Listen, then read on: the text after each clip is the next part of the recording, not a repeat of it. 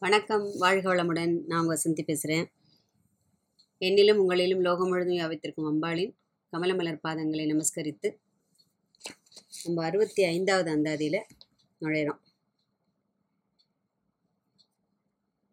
ககனமும் வானும் புவனமும் காண விற்காமனங்கம் தகனம் முன் செய்த தவப்பெருமார்க்கு தடக்கையும் செம்முகனும் முன்னான்கும்.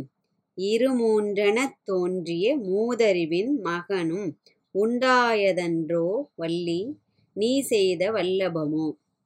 அவர் போய் அம்பாள்கிட்ட கேள்வி கேட்குறார் இதெல்லாம் அம்பிகையோட அந்த மகிமை அவளோட அந்த பெருமைகள் எல்லாம் சொல்லிட்டு நம்ம சிரேஷ்டமான பெருமைகள் அதெல்லாம் சொல்லிட்டு இதெல்லாம் அப்படிலாம் நடந்துதா? அப்படி இதெல்லாம் உன்னுடைய வல்லபமோ உன்னுடைய வல்லமையோ? அப்படின்னு அம்பாள்கிட்டயே அந்த ஒரு வியப்போடு இருக்கிற ஒரு கேள்வி. ரொம்ப அதாவது நல்ல எதுகையோட அதாவது தகனம் முகனும் செம்முகனம்ங்கிறதுல முன்னான்கு மு மகனும் அப்படின்னு அந்த அழகு வார்த்தைகளோட அழகு. ககனமும். அதாவது ககனம் அப்படின்னா வானம்னு ஒரு பொருள் எடுத்துக்கலாம் அண்ட சராசரங்கள் அப்படின்னு ஒரு பொருள் எடுத்துக்கலாம். அந்த ககன மார்க்கத்தில் வந்து சித்தர் பெருமக்கள் வந்து உலாவலாம். ஏன்னா பூமியும் விட்டுட்டு மேலே விண்ணுலகுக்கும் போகாமல் இந்த பூலோகத்தின் மக்களின் அந்த ஜீவராசிகளின் நன்மை கருதி அவர்கள் வந்து அந்த உலாவும் இடம் ககனம் அப்படிங்கிறது சில வியாகியானர்களோட கருத்து. அப்போது அண்டச்சராச்சரங்களும் வானமும் புவனமும் அப்படின்னா இந்த பூமி. காணும்படி. அது ககனமும் வானும் காண விற்காமன் அங்கம். யார்? வில் ஏந்திய மன்மதன். காமன். காமன் சொன்னால் மன்மதன் எல்லாருக்கும் தெரியும். இந்த கதை கொஞ்சம் நம்ம பின்னாடி போய் பார்ப்போமா? புராணம் என்னன்னு சொல்லிட்டு எல்லாருக்கும் தெரிஞ்ச கதை தான்.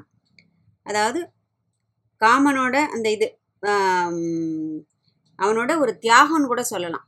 ஏன்னா அவன் போய் சிவனுக்கு முன்னாடி நின்னா தான் எரிந்து சாம்பலாகி போம் தன்னுடைய உயிர் போய்விடும் அப்படின்னு தெரிஞ்சும் தேவர்களுடைய நன்மை கருதி தேவர்களின் அவர்களுடைய அந்த உயர்விற்காக தேவர்களை பாதுகாப்பதற்காக பாதுகாப்பதற்காக மன்மதன் செய்த ஒரு ஒரு தியாக செயல். அது எப்படின்னா சூரபத்மன்னு சொல்லிட்டு ஒரு அரக்கன் இருக்கான். அவன் வந்து எப்போவும் என்ன பண்ணுவான்? எப்போவுமே அரக்கர்களோட குணம் என்ன? தேவர்களை எப்போவும் போட்டு வறுத்தெடுக்கிறது தான் அவளோட பணி. அப்போது அந்த தேவர்களை கொடுமைப்படுத்தி கொடுமைப்படுத்தி வந்ததுனால என்னாச்சு? அவன் வந்து யார் கையால் கொல்லப்பட வேண்டும்ங்கிறது வரம் அப்படின்னா முருகன் கையால் கொல்லப்பட வேண்டும்.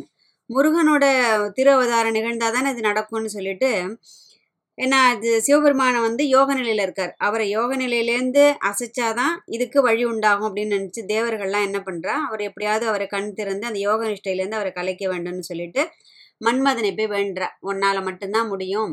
உன்னுடைய அந்த மலர்கனைகளை ஏவி அவரை நீ வந்து என்ன சொல்லுவோம் அந்த யோக நிலையிலேருந்து நீ மாற்ற வேண்டும் அப்படின்னு சொல்லிட்டு சொல்கிறா அதுதான் சொன்னேன். இந்த இடத்துல தான் இறப்போம் என்று தெரிந்தும் எப்பேற்பட்ட ஒரு தியாகம் இல்லையா? ஒரு அதாவது இப்போ இராணுவ வீரர் மாதிரி முன்னாடி போய் நம்ம சண்டை போடும்போது எந்த நேரத்திலும் நம்மை மரணம் தழுவலாம்னு தெரிஞ்சு தானே போய் சண்டை போடுறாரு. இப்போ எப்பேற்பட்டவர்.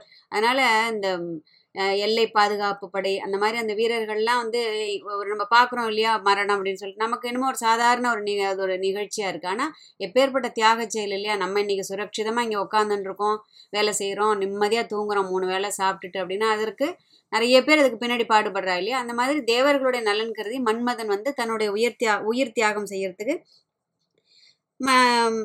சிவனுக்கு முன்னாடி போகிறான் அவரோட யோகனிஷ்டை கலைக்கும் போது அவரோட மூன்றாவது நெற்றிக்கண் திறந்து அவன் எரிந்து பஸ்மமான கதை தெரியும். அதனால தான் அவனுக்கு பேர் என்ன? அ ப்ளஸ் அங்கன். அதான் அனங்கன். அப்படிங்கிற ஒரு திருப்பெயரும் உண்டு மன்மதனுக்கு. அப்போது இந்த அப்பேற்பட்ட மலை போன்று அசையாத நிஷ்டையிலிருந்த அந்த யோக தட்சிணாமூர்த்தி என்ன பண்ணுறார் தன் வல்லமையால் வந்து அவருடைய அவரை வீழ்த்தி முருகப்பெருமான் சாரி அந்த மன்மதன் வந்து அந்த யோக தட்சிணாமூர்த்தி அந்த யோக நிலையை கலைத்து அதாவது வீழ்த்தின்னு வச்சுக்கலாம் இந்த இடத்துல. அதை கலைச்சிட்டான் அதாவது அதுலேருந்து அவர் வந்து தன்னுடைய திருக்கண்களால் அம்பிகை பார்வதியை நோக்கும்போது அந்த நெற்றிக்கண்ணிலிருந்து தோன்றிய அந்த தீப்பொறிகள் அந்த சரவண பொய்கை என்னும் பார்வதி. சிவபெருமான் நெற்றிக்கண்ணிலேருந்து அந்த பொறிகள் தோன்றி அந்த பார்வதியின் சரீரமான சரவண பொய்கையில் சேர்ந்ததால் தோன்றியவன் தான் கார்த்திகை பெண்கள் வளர்த்ததால் கார்த்திகேயன்னு வச்சுக்கலாம் முருகன். இந்த முருகன்கிறதுக்கே ரொம்ப ரொம்ப பெரிய ஒரு தத்துவம் அடங்கியிருக்கிறதா வியாக்கியான ரொம்ப அழகாக எழுதியிருக்கு அதாவது மு அப்படின்னா முகுந்தன் ரு அப்படின்னா ருத்ரன் க அப்படின்னா கமலத்தில் உள்ள பிரம்மா. அப்போ இந்த மூவரையும் ஒருங்கே உருவானவன் தான் முருகன். கூடுதல் தகவலாக இது நம்ம தெரிஞ்சுக்கலாம் இல்லையா? அது இல்லாமல் முருகனுக்கு ஆறு முகங்கள் இருக்கு. ஆறு முகங்கள் வந்து எப்படி? சிவனின் ஐந்து முகங்களான ஈசானம் தத்புருஷம் வாமதேவம் அகோரம் சத்யோஜாதம் ப்ளஸ் அதோமுகமாக அப்படின்னு ஆறு முகம்னு ஒரு ஒரு வியா ஒரு ஒரு விதமான கருத்து. இன்னொன்று இந்த சிவனின் ஐந்து முகங்களும் ப்ளஸ் அம்பிகையின் வ- பிரதிபலிப்பாக ஒரு முகமும் சேர்ந்து ஆறு முகமாக அதாவது அம்மையும் அப்பனுமாக அவன் விளங்குகின்றான் அப்படிங்கிறதுக்கும் இது ஒரு சிறப்பு எடுத்துக்காட்டு. அதுதான் இருமூன்றென ஆறு முகம் அதுதான் இந்த இந்த அந்தாதி வந்து கொஞ்சம் ரொம்ப ரொம்ப நுணுக்கமான அந்தாதி அதில் வார்த்தைகள்லாம் பாருங்கள் இது வேணால் நமக்கு ஈஸியாக புரியும். ககனமும் வானும் புவனமும் காண விற்காமன் அங்கம் தகனம் யார் பண்ணுறார் சிவபெருமான். முன் செய்த தவப்பெருமாருக்கு தடைக்க தடக்கையும். அந்த தவத்தை களைச்சி அதுலேருந்து யார் வரா? அந்த செம்முகனான் அதாவது அவ்வளவு அழகன் முருகன் முருகன் அப்படின்னு சொன்னாலே அழகு அப்படின்னு பொருள் இல்லையா? அப்பேற்பட்ட அழகான முன்னான்கு. மூணு மூணு இன்ட்டு நாலு எவ்வளோ? பன்னெண்டு. அப்போ பனிரெண்டு தடக்கை. நீண்ட வல்லமை பொருந்திய கைகள் திருக்கைகள் திருக்கரங்கள். அதுக்கு தான் தடக்கைன்னு பேர். அப்போ முன்னான்கு. இதெல்லாம் ரொம்ப நுட்பம் எவ்வளோ அழகாக எழுதியிருக்காரு பாருங்க. இதெல்லாம் நான் மேலோட்டமாக படித்தா அதுக்கு வந்து நமக்கு இதுக்கு மேலே நமக்கு அர்த்தம் வந்து கொஞ்சம் நம்மளா தெரிஞ்சுக்கிறது கொஞ்சம் இது வியாக்கியானர்களோட ஒரு என்ன சொல்லுவோம் மகத்தான அந்த ஒரு வியாகியானத்தினால நம்ம முன்னான்கு. மூணு இன்று நா நாலு பன்னெண்டு. அந்த பனிரெண்டு தடக்கை நீண்ட வல்லமை வலிமை பொருந்திய திருக்கரங்கள். இருமூன்றென ரெண்டு இன்ட்டு மூணு ஆறு. அப்போ இருமூன்றென அந்த முகங்கள் ஆறு முகங்கள். அப்படின்னு சொல்லிட்டு அந்த ரெண்டு வார்த்தையில எவ்வளவு அவர் அப்படியே உள்ள பொதிச்சு வச்சிருக்காரு பாருங்க அர்த்தங்களை இல்லையா? அப்போ இந்த எம்பிராட்டியின் பேரழகையும் அந்த சிவபெருமானின் வல்லமையும் ஒருங்கே பெற்றவன் முருகன். முருகனுக்கு நம்ம விளக்கம் பார்த்துட்டோம் இல்லையா? இன்னொரு வியாக்கியானம் பஞ்சபூதங்களான அந்த ஐந்து முகங்களும் ப்ளஸ் இந்த ஜீவராசிகளை குறிப்பதாக ஒரு முகமும். அப்படி ஆறு முகத்திற்கு நிறைய விளக்கங்கள் கொடுத்துருக்கா. சரியா? அம்பாளுக்கு என்ன ஒரு பேர் இருக்கு? குஹாம்பா குஹஜன்மபூன்னு இருக்கு. என்ன? அதாவது மூதறிவின் மகன். மூதறிவின் மகன் அப்படிங்கிறது மூதறிவு அப்படின்னா முதிர்ந்த அறிவு. அவன் ஞானப்பழம் தானே? முருகன் இல்லையா? ஞான பண்டிதன் ஞா சிவா சுவாமிமலை. ஏரகமலைன்னு சொல்லுவா சுவாமிமலை. அதில் அவனோட பேர் என்ன? ஞான பண்டிதன் அப்போ அவன் அந்த ஞானத்தின் வடிவானவன் அப்படின்னு அதாவது தந்தைக்கே உபதேசம் செய்தவன். அதனால தான் மூதறிவின் அப்- அதே மிஞ்சி அறிவு அப்படிங்கிற அர்த்தத்தில் வருது இந்த இடத்துல. தந்தைக்கு உபதேசம் செய்தவன் சுவாமிநாதன். அந்த ஞானத்தின் உருவே ஆன மூதறிவின் அது- முடிச்சிடலாம். மூதறிவின் மகனும். உண்டாயதன்றோ வள்ளி நீ செய்த வல்லவமே. அப்போ இப்பேற்பட்ட மகன் உருவானத்திற்கும் அதாவது ஞானத்தின் உருவமே உருவமேயான அந்த தட்சிணாமூர்த்தி எம்பிரானை தன்பால் கவர்ந்து இழுத்து கொண்டவள் இல்லையா? அவளுடைய அந்த ஒரு ஆஹ், மந்தகாச ஸ்மிதம் அவளுடைய அந்த மணி மணி பிரதி பனஸ்தனி அப்படின்னு சொல்லிட்டு நம்ம லலிதா சாஸ்திரம் மணி பிரதி பனஸ்தனி அப்படின்னு சொல்லிட்டு அந்த மாதிரி தன்னுடைய ஸ்தனங்களை அவருடைய அன்பிற்கு அவள் பரிசாக கொடுக்கிறான்னு சொல்றோம். அப்போ அவள் தன்னுடைய அழகாலும் தன்னுடைய காந்த பார்வையாலும் அவரை சுண்டி இழுத்து அவரை இந்த யோக நிலையிலிருந்து என்ன சொல்லுவோம் வேறு நிலைக்கு கொண்டு வந்தவள் அப்படிங்கிற அந்த பொருள்பட இருப்பதனால் அப்போ எம்பிரானையும் அவள் வென்றாள்.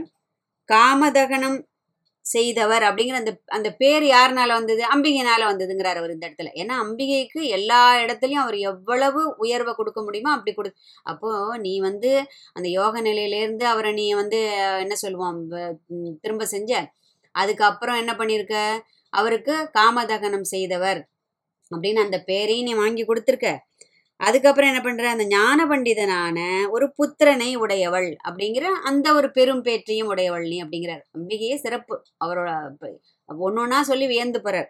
அப்ப ஞான பண்டிதனான அவனையும் நீ கொண்டிருக்கிறாய் அப்படின்னு அவருடைய அந்த வல்லபங்களை அடுக்கி கொண்டே போகிறார். ஏன்னா அவளே ஞானத்தின் பிறப்பிடம் இல்லையா? ஞானஸ்வரூபினின்னு சொல்லிட்டு பேர் இருக்கு அவளுக்கு. அவ அவளோட பதியோ எம்பிரானோ அவர் ஞான யோகி இல்லையா? யோக தட்சிணாமூர்த்தின்னு பார்க்கணும். மகனோ ஞான பண்டிதன். அவன் ஞான பழமானவன் இல்லையா? அந்த குடும்பமே என்ன அப்படின்னாக்க ஞானத்தின் பிறப்பிடமாக உறைவிடமாக இருக்கக்கூடியது. அப்ப எல்லாமே ஞானமயமாக விளங்கும் விளங்குகிறாள் அம்பிகை அப்படின்னு சொல்லிட்டு இதுலேருந்து மீன்ஸ் அவளுக்கே உள்ள சிறப்புகளும் அவள் அவளால் இவர்களுக்கு சிறப்பு வந்தது அப்படின்னு அதையும் சொல்லி அந்த எல்லாமே சேர்ந்த ஒரு ஞானத்தின் ஒரு கூட்டு இதுவாக இருக்கின்றாள் அப்படின்னு சொல்லிட்டு அதையும் அந்த மூன்றையும் இங்கே இந்த இடத்துல அவர் பதிவு பண்ணுறாரு ரொம்ப அழகா. இல்லையா? அப்போ அப்பேற்பட்ட அம்பிகையை சிவபெருமானையும் தன்பால் இழுத்தவளும் ஒரு அழகு பொருந்திய ஞானத்தின் வடிவான ஒரு மகனை உடையவளையும் அவளே ஞானத்தின் உறைவிடமாக இருப்பவளும். அப்ப எல்லாம் ஞானமயமாக விளங்கும் அம்பிகையின் திருவடியை பணிந்து நமக்கும் நல்ல ஒரு உயர்ந்த ஞானத்தை அவள் நல்க வேண்டும் அப்படிங்கிற பிரார்த்தனையை நம்மளும் அம்பாள் கிட்ட அம்பாள் திருவடியில சமர்ப்பிக்கிறோம். அடுத்தது வந்து இலையும் மலரும் அப்படின்னு சொல்லிட்டு தலைப்புல அறுபத்தி ஆறாவது அந்தாதியை பார்க்க இருக்கிறோம். சரியா? வாழ்க வையமுடன் வாழ்க வையகம் வாழ்க வளமுடன்.